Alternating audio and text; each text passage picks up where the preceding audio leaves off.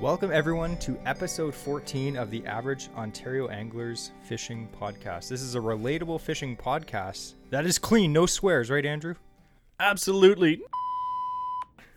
Thanks, everyone, for joining in again. Like I said, episode 14, and today is a whole episode on one of my favorite fishing lures, the swim jig. We're going to kind of go in depth. Me and Andrew are going to tell you why you must own and fish a swim jig if you live in Ontario.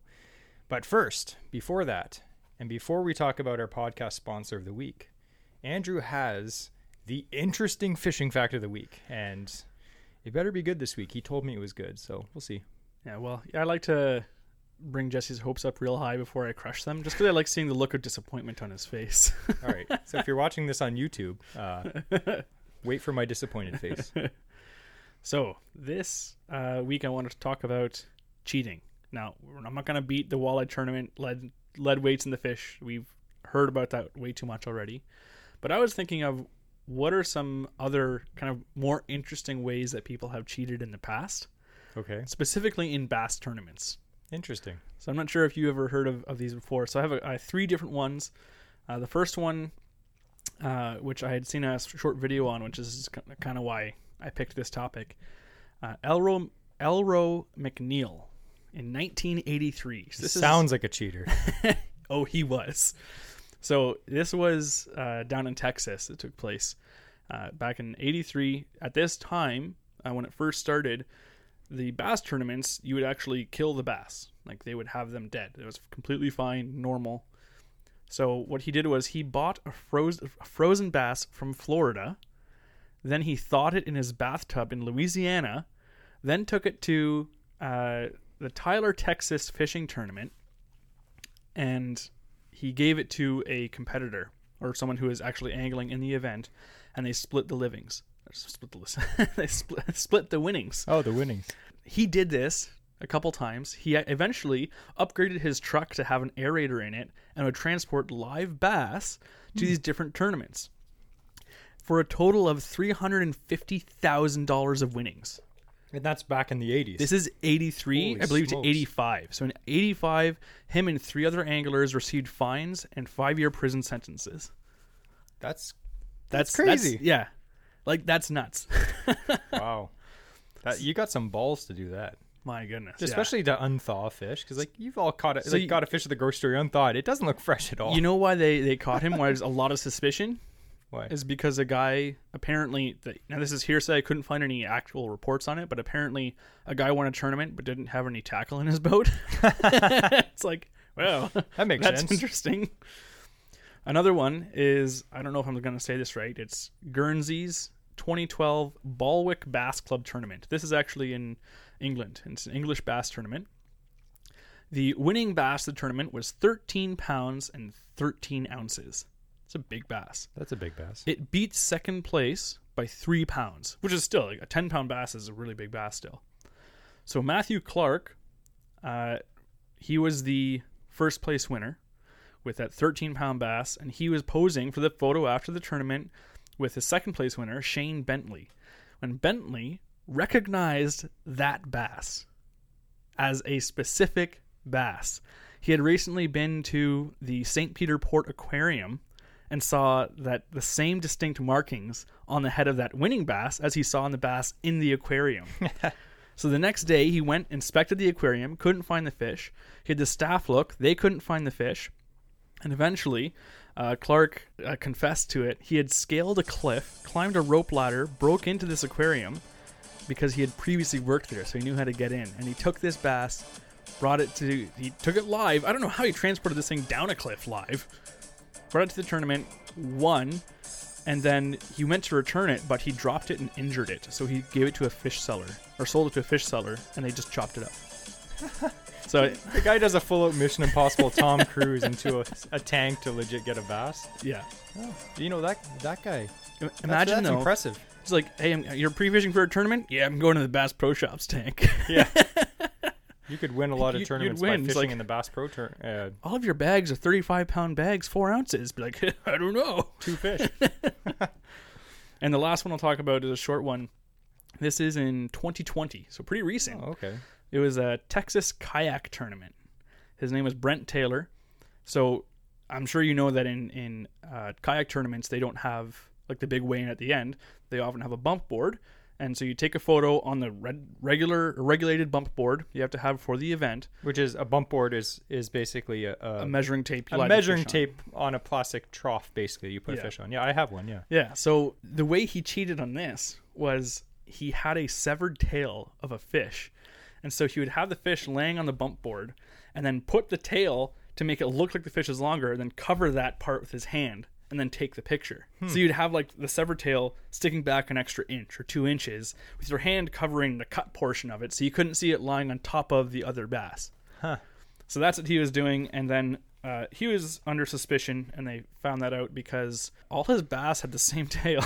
and then they inspected his kayak, found his severed tail, and you know what he said? He found it in the lake and is going to return it after the tournament. Weirdo. So, anyways, that's, That's uh, those are three of some of the more interesting cheating stories I could find on bass tournaments.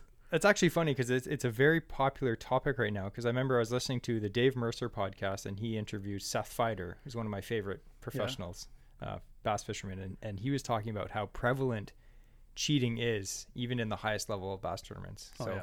people, when money's involved, big money and fame, people do a lot of stupid things. But I think my favorite one though is when the guy basically uh, Tom cruised into a aquarium to steal a bass. It's like, sir, that's not a largemouth bass. That's an Atlantic grouper. it's like, oh, my bad. They all look the same at, dark. all right, I'm going to give you a rating for that. Um, the interesting rating is going to be pretty good because that was pretty interesting. It was also more entertaining than interesting. So I'll give you a solid 87 and a half out of 100, which is pretty good. That's Like that's an A grade. that's more than 10% more than, than last week. So I gave Andrew an 84 last week. 74. 74, sorry. And then uh, my dad actually messaged me on YouTube and was like, I think Andrew deserved a 75. So I'm sticking with 74. It was okay. This week, a lot better. Good job. Thanks, Mike. I like when my dad's on my side for once. Not. So before we start on our main topic of swim jigs, we'd like to talk about our podcast sponsor for episode 14. And again, every week we're like, wow, I can't believe we've gotten this far. But it's funny, we're actually, when we first started this podcast, we sat down in a Tim Hortons and we wrote up kind of a plan for the first 15 or 16 podcasts and we're like oh wow that seems like so far in the you know like to get through that money like we won't even have to think about doing the next ones and now we're at that point where we're writing up the next two or three months of of uh, schedules and it's just insane yeah. how fast this has been going but this one i've been looking forward to for a while because like we said swim jigs love them but we bumped into brendan from the perfect jig who is our sponsor of episode 14 at the spring fishing and boating show and he stuffed this kit in my bag. It's his like flippin' kit. It comes with everything. We're gonna talk more about that after. And for those in the audience, in the Audible audience, There's some good value in there. We're gonna go through what's in that kit, but if you have this kit and you're fishing for largemouth or even smallmouth or pike, you're set. You're- it has everything catching, you need. Yeah, 100%, it's a, it's a really nice kit. It's really good value. But uh, I'm just gonna tell you a little bit about Perfect Jig. A lot of you probably have fished with Perfect Jig's products, and if you haven't, we're just gonna talk a little bit about him. So I've met him many times. Super nice guy. Brendan, he's an accomplished bass angler. How accomplished? A lot of people are like, I'm an accomplished bass angler. Well, he's actually won more than 20 Canadian titles and tournaments. Did you know that? I didn't know he won that He- much. I know he's been he's a like, in hammer. the field, but Yeah, he's a that's hammer. Cool. so long story short, he started making his own jigs. So now this guy, he's fishing tournaments. You know, he's, he's doing well, and guys are like, "What are you fishing? Like, what bait is that?" And he's like, "Oh, you know, I tie my own jigs." And you know what they say? Well, this guy's winning tournaments. Can I have some of those jigs? Like, can I? Can you make me some? so what does he do? He, you know, oh yeah, no problem. I'll make you a few. And it's it quickly snowballed. So the guy's making a few jigs here and there. All of a sudden, boom! He's now he's making apparently around a hundred thousand pieces a year That's crazy. and he sells them all over Ontario, all over Canada, in the states, all over, and he makes tons of stuff. We were listening to the CanCast podcast a few months ago, and Yeah. definitely check out that episode. I'll put it in the show notes. you kind of they- hear his origin story, which is Oh, pretty yeah. cool of, of even how he got the name and Yeah. yeah, it's it's it was good. It's a good episode, so we'll link that in the show notes. Definitely check that out, and you can hear from Brendan himself. So now he makes fishing tackle for a living. That's what he does, and he's been doing it for years now.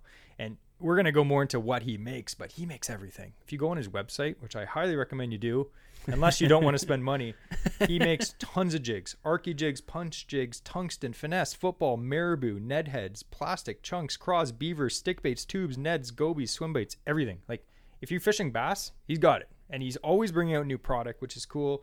He has his own jig heads, swim bait heads, downspins, tube heads. I can't even read my writing You, here. you read that list like a disclaimer at the end of Yeah. a commercial. Flipping weights, punching skirts, hooks. If you're reading this and you don't catch fish, you can't sue us.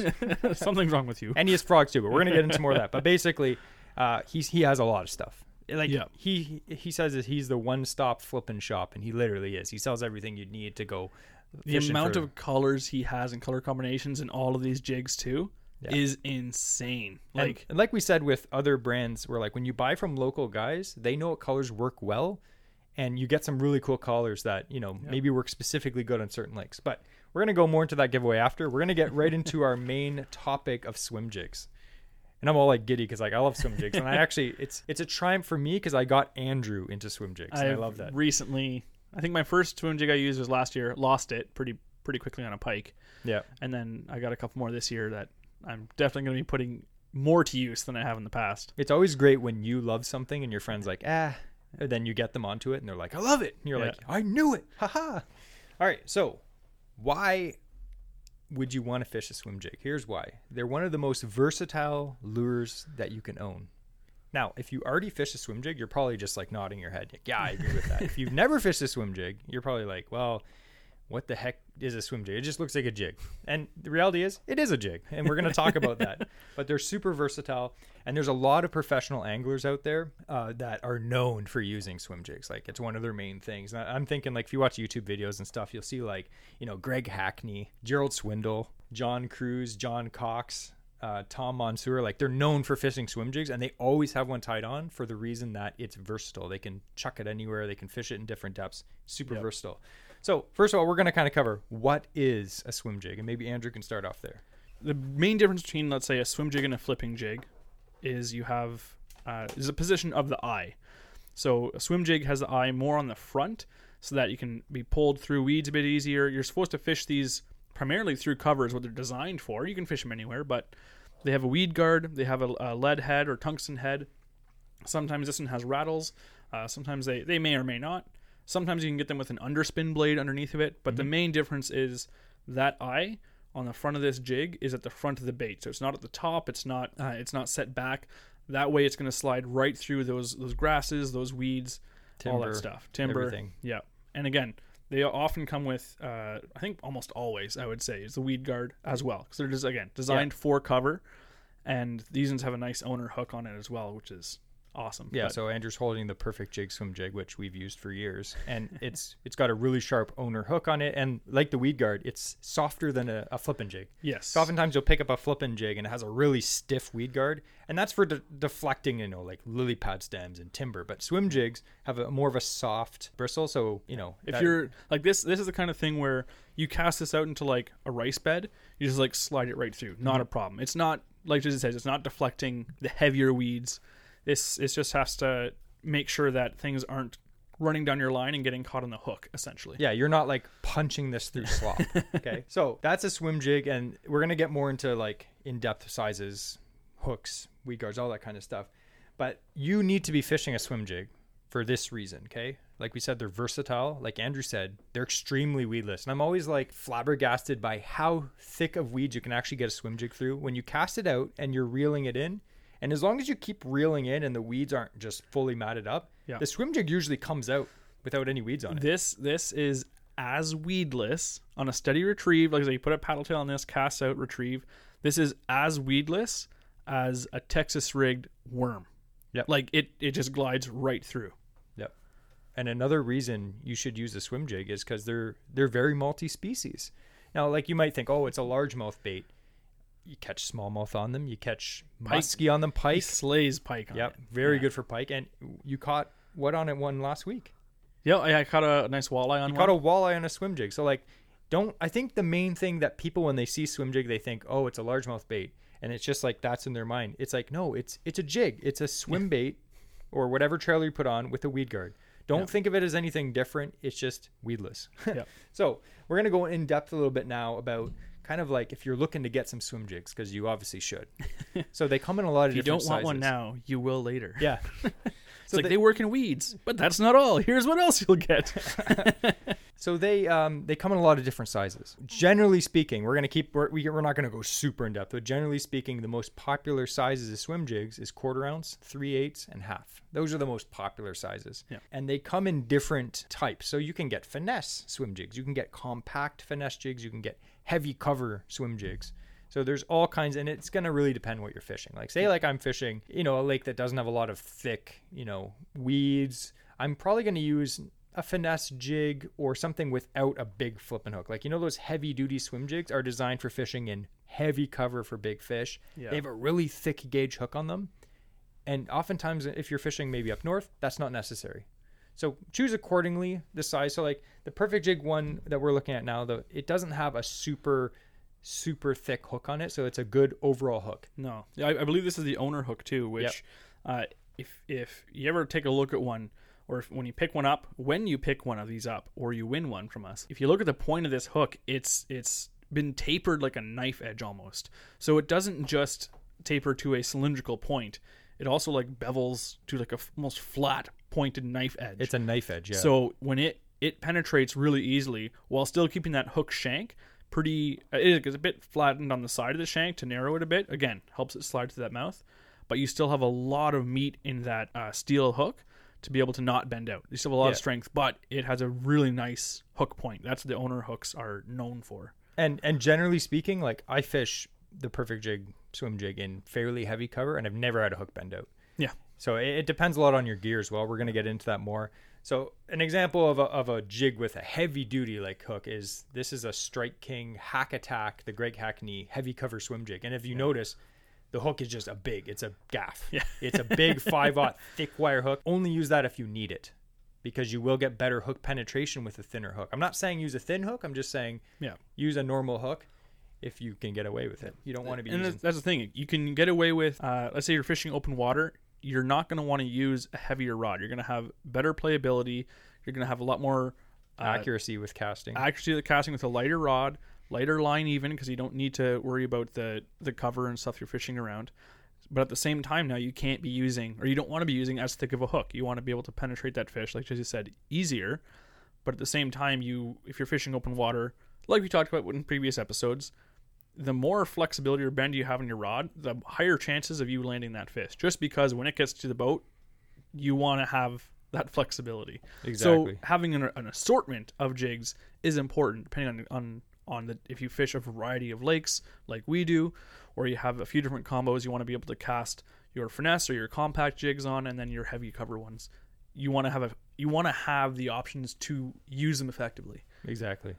So I mean, you don't need to have a ton of jigs, but it is nice to have a, a, a few variations of you know types of jigs for different Mm-hmm. situations, obviously. And of course, if you're like me, you have a whole box of them and you only use four of them.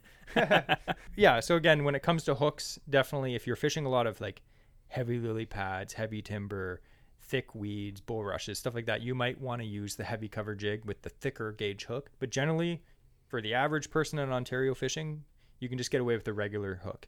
Now, another style of swim jigs is the compact swim jigs. And the compact swim jigs are generally like a lot of compact baits. Uh, sometimes when lure manufacturers make a smaller bait, they make the hook thin and, and everything small and chintzy. A compact swim jig is the same Yes. toughness of hook. It's the same toughness of all the materials. It's just slightly smaller. Shorter shank. Yeah. maybe maybe it's a, a two aught instead of a three. Maybe Exactly. Yeah. and but yeah it's i really like them because i like fishing a bit more finesse approach Mm-hmm. And uh, a lot of my plastics that i that i have accumulated over the years they pair really well with a smaller compact jig like i have some three inch paddle tails which they'll almost get lost in the skirt on a full size jig but the Yep. compact ones and again i don't the hookup percentage is still great Yep. the hook quality you're still bringing in big fish with it it's not a, it's not a problem I think some people think if they're using compact size baits that they're not going to catch big fish. That's false. Yeah. We catch tons of fish on compact jigs, uh, compact frogs, catch tons of fish. It's just, especially on pressured water, if you fish a lake that is full of jet skis and boats and other anglers fishing, compact or finesse baits can Yep. be the deal. So Yep. definitely check that out. All right, that's about in depth as we're going to go on different types of swim jigs, and we're going to slightly mention about hook. Uh, sorry, the head design. Like, there's different, and it. I, I'm going to say there's different styles of heads, and everyone has their own favorite one. Yes. Some people will be like, you know, I like this pointy head. I like this head. I like the eye being at 90, like different degrees. It's all personal preference. So I'm going to show Andrew right here. This is a jig. This is one of my favorite head designs right here. Pointy, This is the MT. coming right out the front. That is um, Outkast tackle. Okay. Okay. And you'll notice the perfect jig one is uh, slightly like a wedge shape, but the the eye comes out of the top. So they're all they're all the same pointy head, so it pushes through cover, Mhm. and the the eye of the hook is always at the top or in the front, so that it splits through. Okay. Yes. All good swim jigs that are popular have that exact design because it helps them basically split through the weeds as they're going, and it's fantastic. Yeah. Head shape is going to be personal preference and what you like.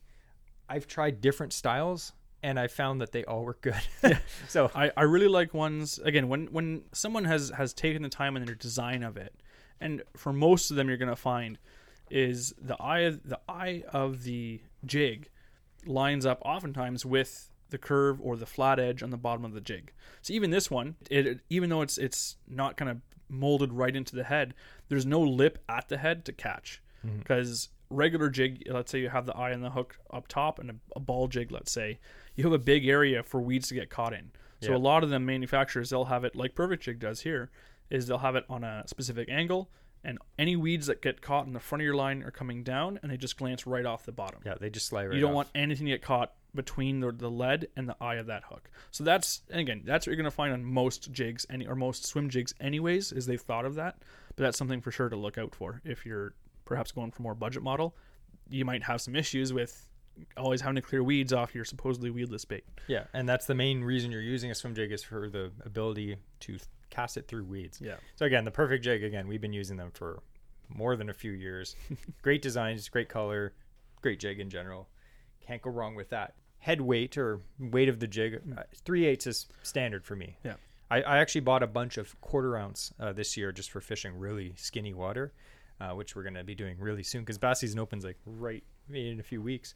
Uh, but three eighths for me, like quarter is for shallow water, three eighths does everything, and then half ounce is like if you want to get a little bit deeper, you're good. So now we're going to get kind of into color very briefly. Okay. And we're going to keep it as basic as you can. And I Are we going into techniques on fishing? Yep. Okay, In- cool. I was going to mention something, but I'll wait. I'll be patient, just like all the listeners will have to be now too.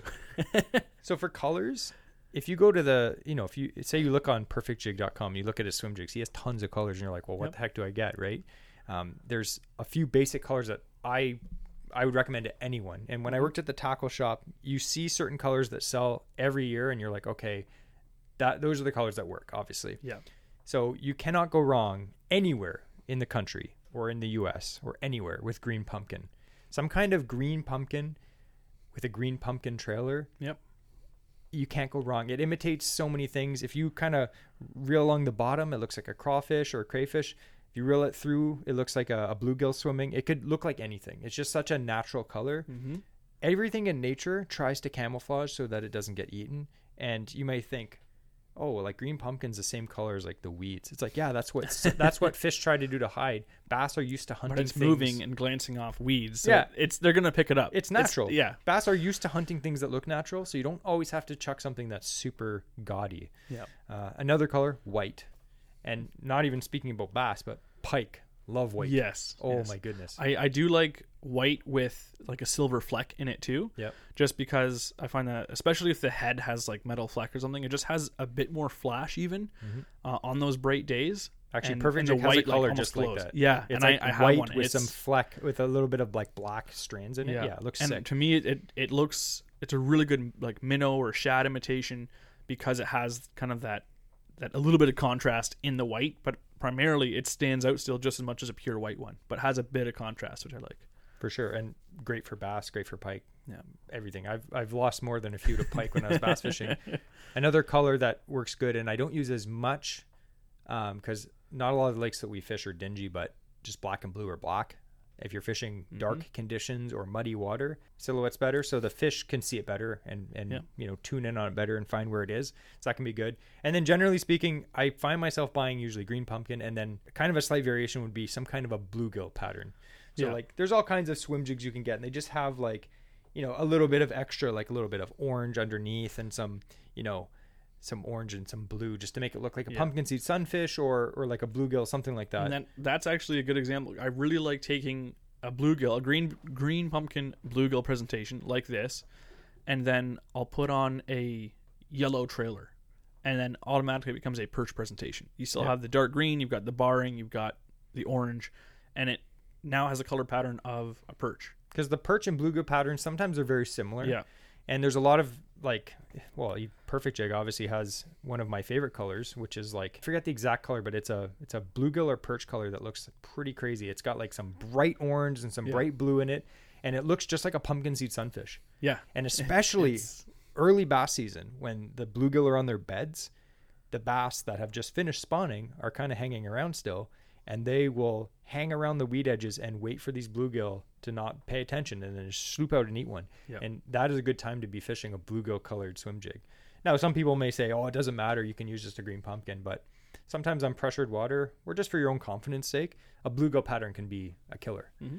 Uh, another thing too, I was going to mention for colors. Uh, again, for me, I'm a big believer in contrast having benefit. Mm-hmm. So I'll often have a, let's say I have like a, a, black swim jig or a dark colored swim jig, and I'll put a light colored bait with it. As it's going through the water, you're to have all the, the, the dark green or, or brown or black, whatever skirt covering the bait, and it's kind of shaking around as it's traveling through the water. So it's breaking up constantly and changing how much of that trailer is showing on its side profile. So again, that's just my thought on it. Whether or not that has anything or it's just my my weird confidence thing with it. But I do like sometimes pairing really bright trailers with the darker colored baits, just because it gives a bit of like breakup on the on the pattern. Yeah, and a lot of times, like you'll say, "Oh, I have a green pumpkin swim jig. I'll put a green pumpkin paddle tail on, for example." But I've seen a lot of pros. They'll actually put like, you know, a black and blue trailer on a on a green pumpkin, or a green pumpkin trailer on a black and blue jig, just to, Or yeah like to give it that. chartreuse on like brown. Like Yeah. it just it's It's it's different. and it's something different. If you again, if you fish a popular lake around here, it's not like it is in the states. We're not pressured like that. Yeah. But if you're fishing a popular lake and people are fishing jigs and they're all fishing black and blue because that's a very popular color or green pumpkin, throwing something slightly different may get you more fish. And just to add to the skirts, I, I will mention too, some people may ask, why fish a swim jig when I can just fish like a weedless paddle tail? And it's all about the skirt. It's it mm-hmm. pulsates. It, it creates secondary action. So you have you know the paddle tail or the craw or whatever trailer you have that's you know kicking or f- flapping back there, as well as you have that pulsing skirt that's adding kind of like a lifelike pulsing that makes it very realistic. Yeah. and it's more bulky. So fish are trying to feed up. the profile. The profile is very good. Yeah, this, the, especially the rubber skirts. I think again, personal pre- personal opinion, but I think they they I don't know like the tinsel stuff, and they they will have a lot of pulsing, like you say, like shimmer and movement on them. I think rubber skirts primarily are beneficial because they just increase the bulk, they increase that side profile of the bait. Because you think of uh, a sunfish or even even a perch, like most of the swim jigs that you have or or paddle tails that you get, they're quite narrow baits. Yeah. And then as soon as you put something like this on and it's going through the water, now you have something that is actually the, the diameter, the thickness of those bluegill. bait fish that you're trying to present. Yeah. Or like I said, the thicker ones, the, the bluegills, it creates a big body. So that's if the fish are finicky or they're picky, having that, and again, just knowing that they're going to get more of a mouthful from it might Yeah. also help. especially in the summer when the bass's metabolism is higher. Yeah. they're more likely to move for something that's more substantial and you know you you can do very well with just a paddle tail we do it all the time but swim jigs are great because they're weedless and it has that secondary action and it's more of a profile it's a bluegill profile really Yeah. And we're not bashing other techniques. We're just this, This podcast is, about swim jigs. So Yeah. we're going to talk about the benefits of them. we're gonna tell you and i became a real we're gonna i'll get into a, a swim jig story later but i became a real believer a few years ago on swim jigs and i had no confidence in them before Yeah. and i forced myself to use them and they catch a lot and andrew will tell you too so now we're going to get into trailers the three basic trailers that we're going to talk about you could put anything on the back of a swim jig but we're going to talk about swim baits craw baits and creature baits which are basically the main ones that we use mm-hmm. so which one is your favorite I would have to say I like a paddle tail. I like a, like a swim bait because when I fish like a half ounce, again, half ounce is is for me. I like it because when I'm fishing shallow, it's on the bottom. So if I'm fishing shallow, it's often you know through a rice patch on sand bottom or mud bottom, and I'll cast out and I'll reel it slow, and this paddle tail is just thumping behind, and it looks like something just rooting its face down into the the sand bottom, and fish will just annihilate it because it's it's a small fish that's not expecting. You know, I always think of how it's how it's presenting as naturally as possible, but here's an unsuspecting bait fish that is oblivious to its surroundings, just rooting around for worms in the bottom like silt. Yeah. That's just going to get smashed. So for me, I would have to say it is a paddle tail because open water provides nice action, and when it's down on the bottom, reeling slow, you get the right trailer. It has a lot of like thumping action still. Yeah, and they're probably the most popular trailer, uh, followed second by craw trailers. And like I fish with a few guys that they love the craw uh, trailers on chatterbaits on swim jigs. I feel like bass aren't that smart, so if a bass sees a swim jig whip by them, and it's got a craw on the back, and they're like. I've never seen a crayfish swim that fast near the surface. They probably don't think it's a crayfish. No. It's just a swim jig with floppy tails on the back. It probably just looks like some weird sunfish to them. But really, for me, I view a craw bait as more like a double twister because it's just two flopping things behind the bait. Yep. But we're going to talk a little bit about paddle tails. Andrew's telling you why he likes them. So, one really nice paddle tail is actually in this kit that we're giving away, or that Perfect Jig is giving away. And we were just talking about this earlier Yeah. that this color is pretty nice. And it's it's a nice paddle tail too because even the ribbed sides, which Yeah. produce a bit more vibration in the water as well. So generally for paddle tails on a regular size swim bait in Ontario, you're going to be looking at a three and a half or a four inch swim bait. And I generally like the three and a half size. Four sometimes is too big, but that's a perfect size. So Perfect Jig makes this perfect swimmers, Yep. tons of colors, everything you'd need, all the popular colors. Pairs perfectly on his uh, swim jig. I'd recommend probably the three and a half inch on his swim jig. Which I believe this that's what this one is here. Yep. Is a three and a half.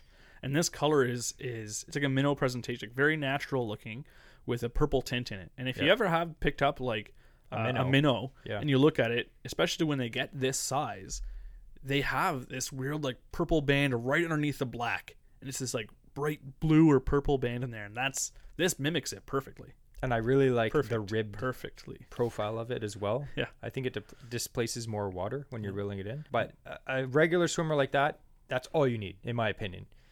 Other paddle tails that I've been trying over the years, can't complain. Uh, really popular one, also an Ontario company as well, is the X Zone Swammer. Yep. The three and a half inch is golden. You The can't go wrong swammer, it, it has really free movement, which Yeah. is nice. So It's at a slow really speeds, kick. it it kicks a lot. Another one that is probably my favorite overall is the Storm Largo Shad. And the reason I like these is because they're made of like a more dense, hard mm-hmm. plastic, which when the tail kicks, it actually really moves the whole jig a lot. So sometimes you'll find you'll get like a paddle tail with a thinner tail, and the tail just, you know, kicks back and forth. But the body doesn't really have any roll or any any movement when you're reeling the swim jig in. If you have a Largo shad or like that perfect jig swimmer that has like a thicker body and tail, Yeah. when it's kicking, it actually moves the swim jig as you're reeling it in. Try a, a slightly bigger, like three and a half, four inch paddle tail. It'll actually give your swim bait a lot more action if you're just one of those guys or girls that just wants to cast it and reel it in. Which again is a completely proper technique. yes, that's actually one of the main techniques. Um, another one, 13 Fishing the Churro. Actually got these uh, on the discount rack at Princess Auto for three dollars, but they're actually fantastic swim baits as well. When it comes to swim baits, I I like to try them. So, when it comes to craws, there's tons of craws on the market. You literally can go, you know, and look at craws on, you know, the fishing store, and there's there's probably 100 or 150 of them, different colors and sizes and brands.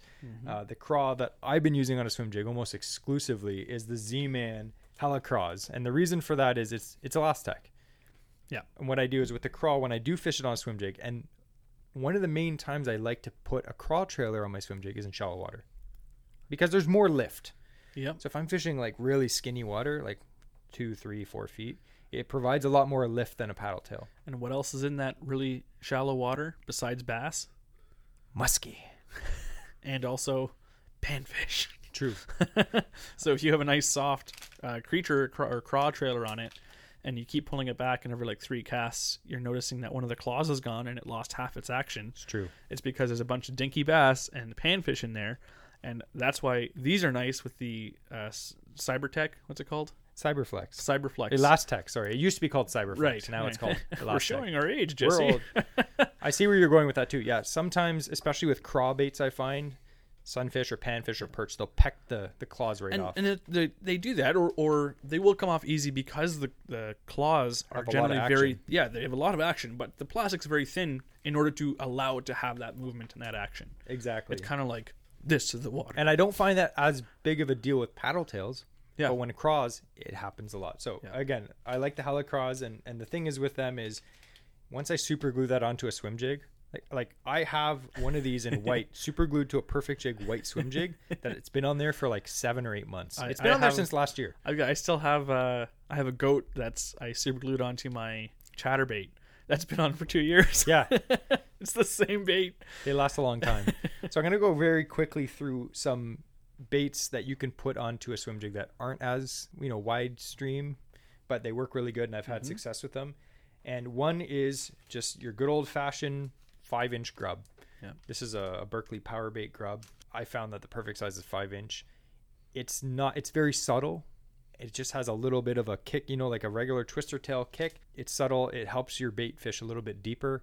You do have to give your bait some action with your rod, which we're going to get into because mm-hmm. it doesn't really make your your swim jig roll or anything like that, but it does have a very unique action on a swim jig. You can also have the double twister tails, like the classic Mr. Twister, like the double, Yep. right, the four inch, and it just has it's the same kind of like a crawl thing. I view it as kind of the same thing, mm-hmm. and they've been great for me. And another one is actually the perfect jig chunk.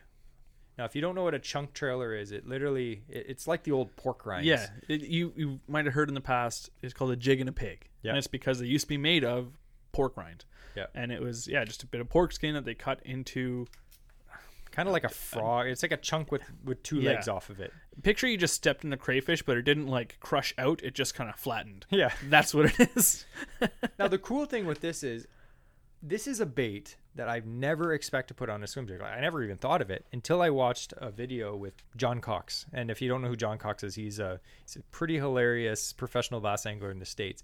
And he was fishing swim jigs in the shallows, and he was skittering. We're gonna get into this technique. He was skittering swim jigs over lily pads, which I'd never seen before. I was like, wow, that's cool. Yeah. And no trailer he's using? He's using a chunk. And Perfect Jig is actually known for his chunks. They're called the perfect chunk. I mean, they're perfect, right? and they're made in Canada and they smell good.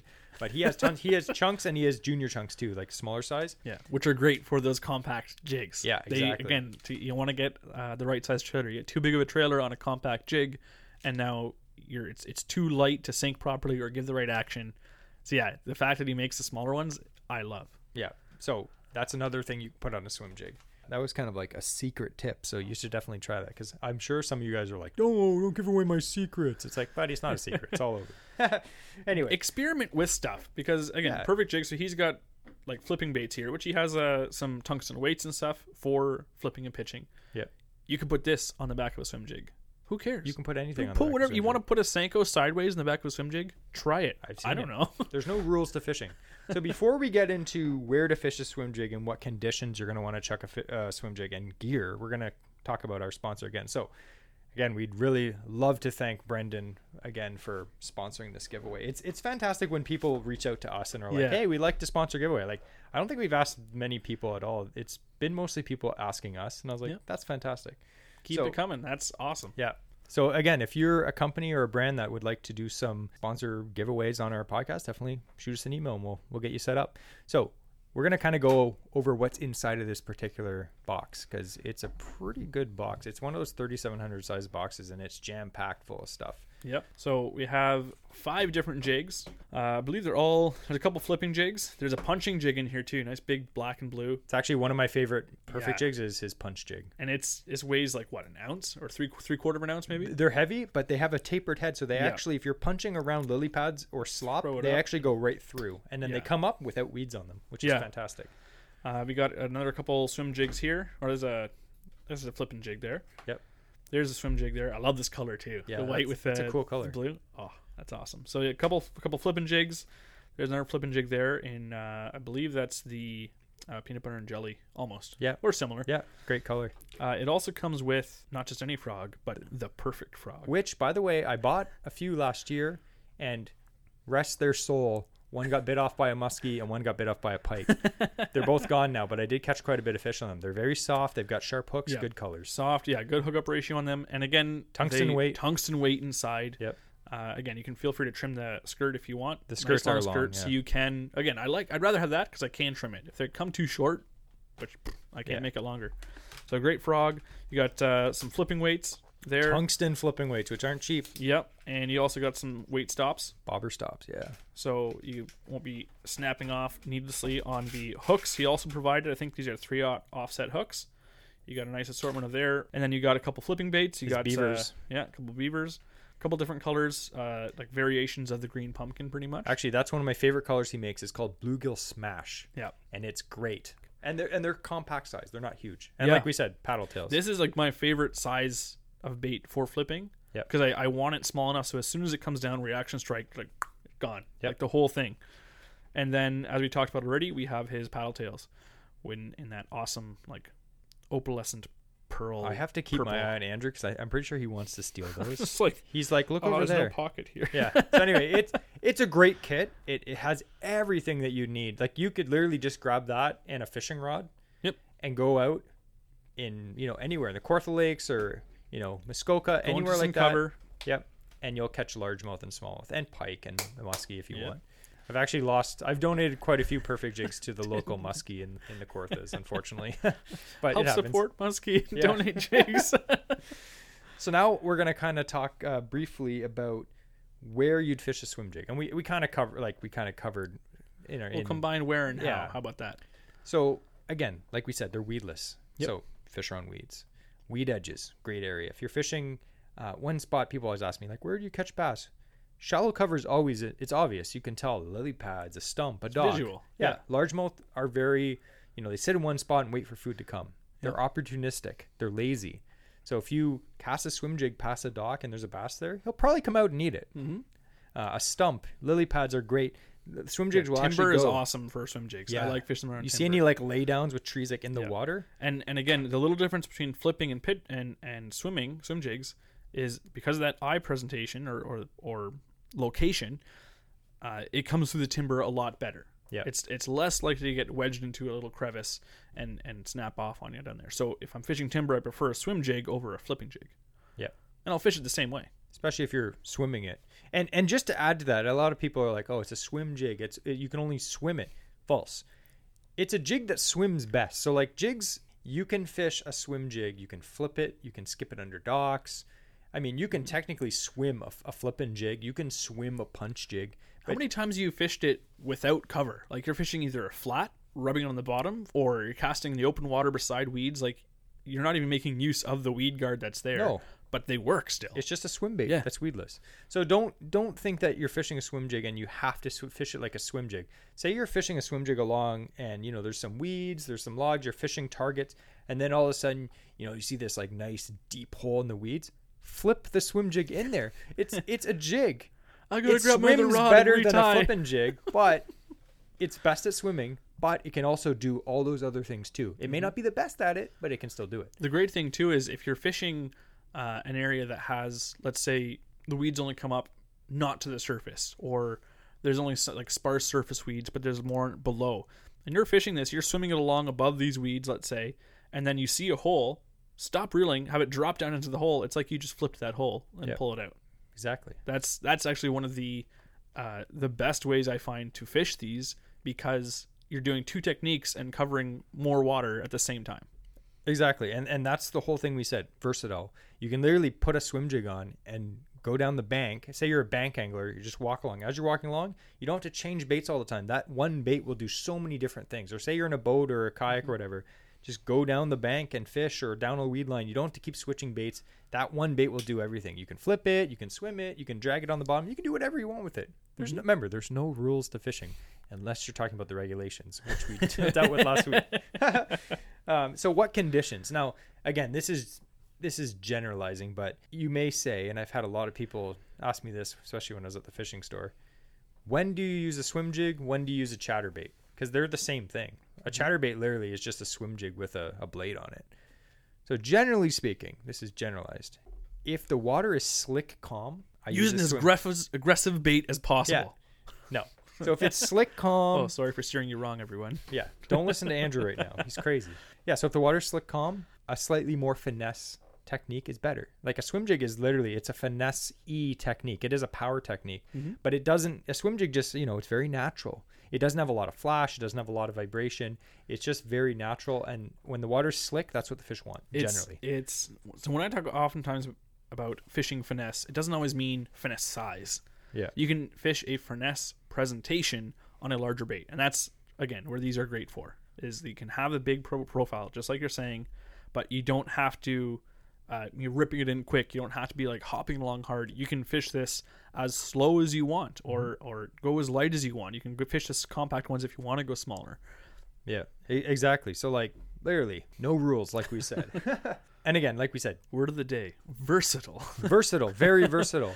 And like I said, chatterbait, if you know the water's kicking up a little bit, there's a little bit of wind, you know, chatterbaits can be fantastic. And and mm-hmm. they are not as weedless because they don't have a weed guard. Some of them do, but generally chatterbaits are good to fish around cover, also ripping through cover. Swim jigs are not exactly the same as that. So you kind of fish them in slightly different areas.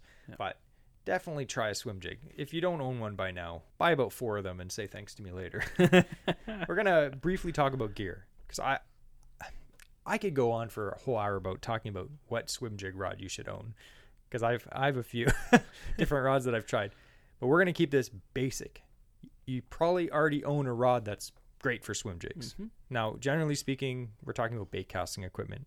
We'll talk about spinning gear in a sec, but for me, I think the most versatile rod that you can own for almost any lure is like our generally what we say Medium heavy, a seven, seven, foot, foot. medium heavy, a seven foot to seven foot three medium heavy. Yeah.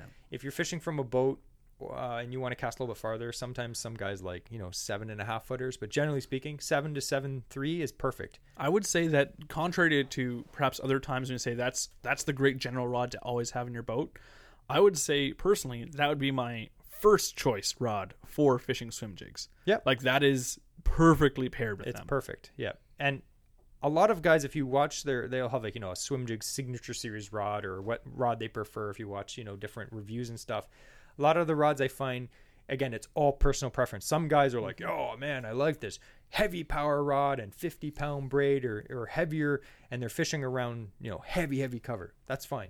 Yeah. But generally speaking, a medium heavy is fine. If you have braid on it, you might want a rod that's a little bit more. That's a little bit more of a tip, like a moderate fast mm-hmm. instead of a fast. Or or tie on a mono leader. Exactly. Or fluoro or fish fluorocarbon.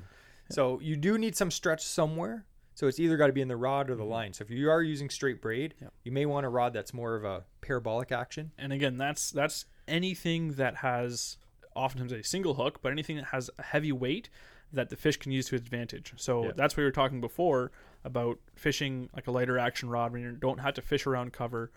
Uh, when it gets close to that boat and you have your rod stiff, tight, that line is no give, and they have this, uh, like let's say a jig in their mouth, they have a half ounce of weight that they can just throw around and twist that hook right out on a, on a single head shake and gone.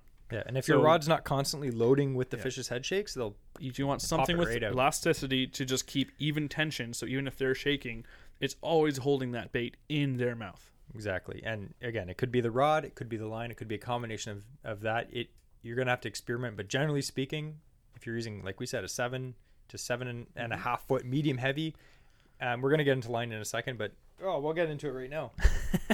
I got the line right here.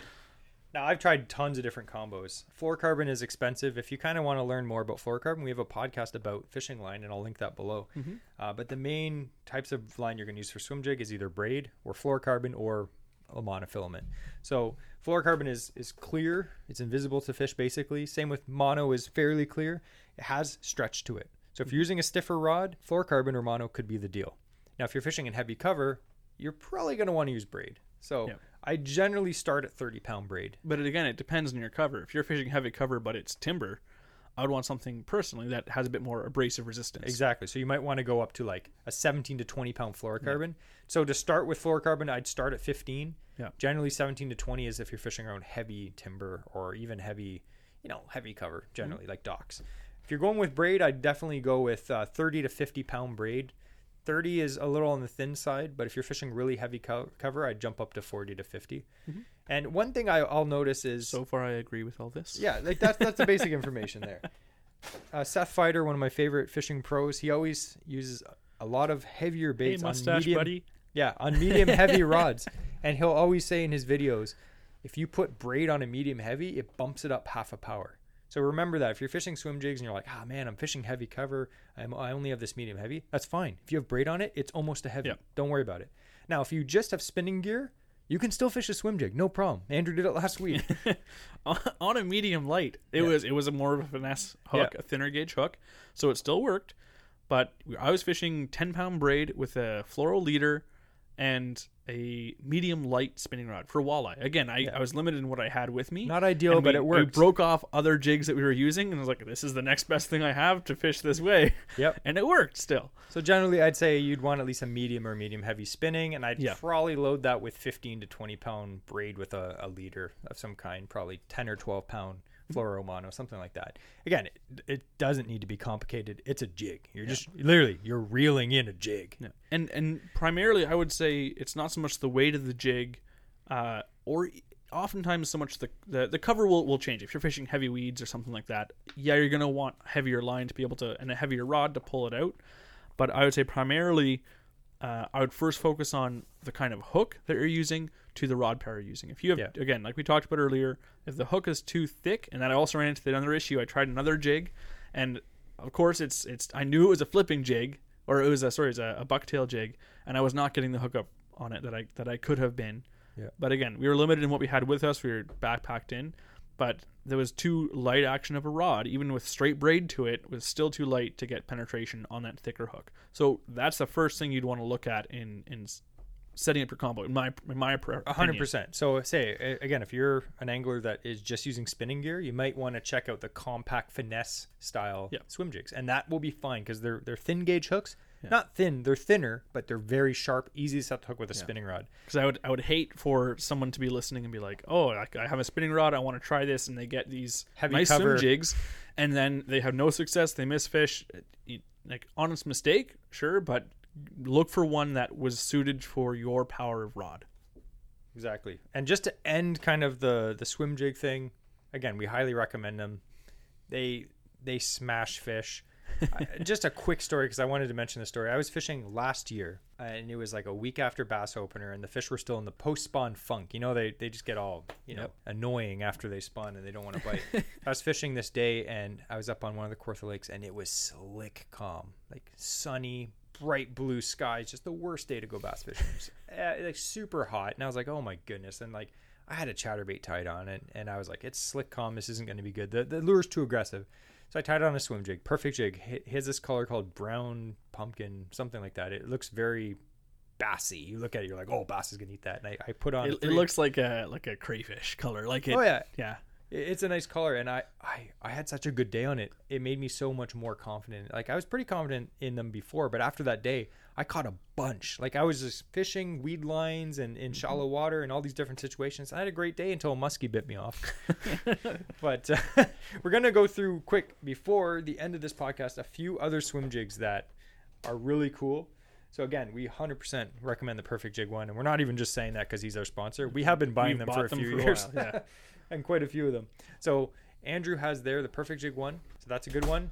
We're gonna go through these quick. That is a Freedom Tackle right there. Freedom Tackle swim jigs are pretty nice. They're actually very reasonably priced too. Yep. That one that you have there is the Outkast Tackle Heavy Duty uh, Heavy Cover Swim Jig. It has a slightly bigger hook.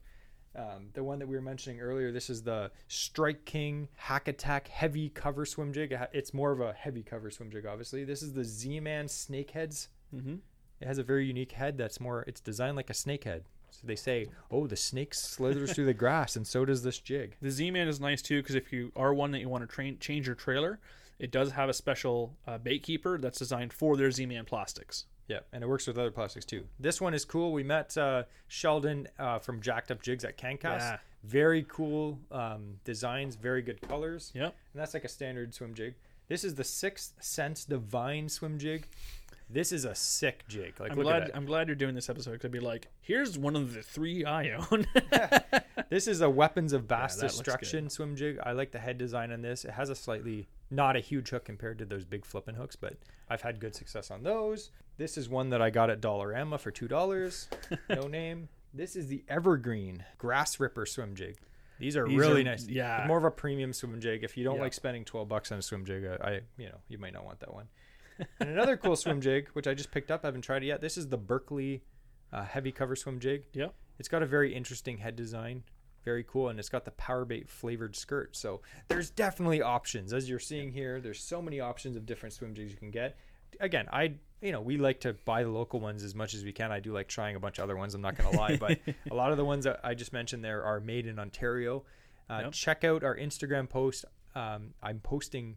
It's probably going to be there already. There's a swim jig post with all of the swim jigs that I mentioned, as well as which ones are made in Ontario. So definitely check that out. And again, if you're watching the show on YouTube or on Spotify or wherever you're listening to it, in the show notes is going to be links to all of the cool Perfect Jig stuff. And we would just like to mention at this moment, we have passed a lot of downloads for this podcast. So it's been amazing. We have been very, very happy with the amount of downloads, and it's been crazy. Like, we've been getting lots of messages from you guys and girls, and people, you know, reposting our giveaways and stuff on Instagram. It's been fantastic. And Yeah. every download that we get and every view on YouTube, it really helps uh, our channel grow. It means so much to me and Andrew. And uh, we've kept this podcast so far ad free. There's been no ads. And we've done this despite monthly costs. Yeah. Obviously, there is costs, and not even to mention all the time that goes into editing. So Or the had a, equipment we bought outright to begin with. yeah, there has been a lot of expense up front. So as a few people requested for us to set up a Patreon link, I was kind of against it at first because I was like, I don't really want to do that. But I've had more than a few people ask me, so I set I, one I had to talk Jesse into it. We're not we're not asking, hey, you should give us this because you're giving you this. No, it's it's there because we want to be able to. If people have asked, how can we support you? This is how. It's all voluntary. Yeah, so if you would like to support, eh. if you would like to support Jesse learning how to how to read off of a piece of paper, if you'd like to support the show and help us out, check out the show link and it'll take you right to our Patreon. I don't really know how it works, but I'm sure you'll figure it out. But we'd like to thank you for that. Again, no obligation there, pals. We appreciate your downloads. Yeah. So anyway, this episode was about swim jigs, and again, we love swim jigs. I highly recommend you get some. We'd like to thank Brendan from Perfect Jig again for sponsoring this giveaway. Definitely check him out. He's at a lot of tackle shops. Probably if you have a local tackle shop near your house, he probably has jigs in there. Yeah. Because I see what Four happens. frogs. I work near Gagnon Sports, which is one of my favorite places, and you'll see his perfect jig truck with all the like, you know, and he stocks up all these stores. Like he drives, like he'll he'll have a whole truckload of jigs, and every few weeks or every week, I don't know how often, I'll just see his as I'm driving to work, I'll see his truck, and he's Yep. there at the crack of dawn at Gagnon stocking up their shelves, and he's always in there just like, hey, yeah, I'm driving up, you know, and he's driving up. God knows where, like way up in the wilderness. Every time I see up. his truck, it's not local. It's when I'm coming back from like Marmora or something like that. Like it's somewhere far. And this guy's a hustler, man. Um, if, so if you see a truck and it doesn't have just like a bumper sticker, a perfect jig, it's like lettered out. Yeah. perfect jig. Give him a honk, give him a wave, tell him that you like his products. Like roll down your window at summertime and yell at him across the highway. Be like, "I love your stuff." just be like, Brendan, you're perfect. so anyway, if you do eventually buy something um, from Perfect Jig off his website or at the store, send him a message and say AOA sent us. That'd be pretty cool. But anyway, this was a cool podcast. And actually, next week, what's the podcast, Andrew? Just to whet your appetite. Ooh, it is all about the top bass lures. Ooh, top bass lures and we're going to talk all about swim jigs. Just kidding. we're not going to talk about swim jigs. But anyway, thanks everyone for listening, and we will see you next week.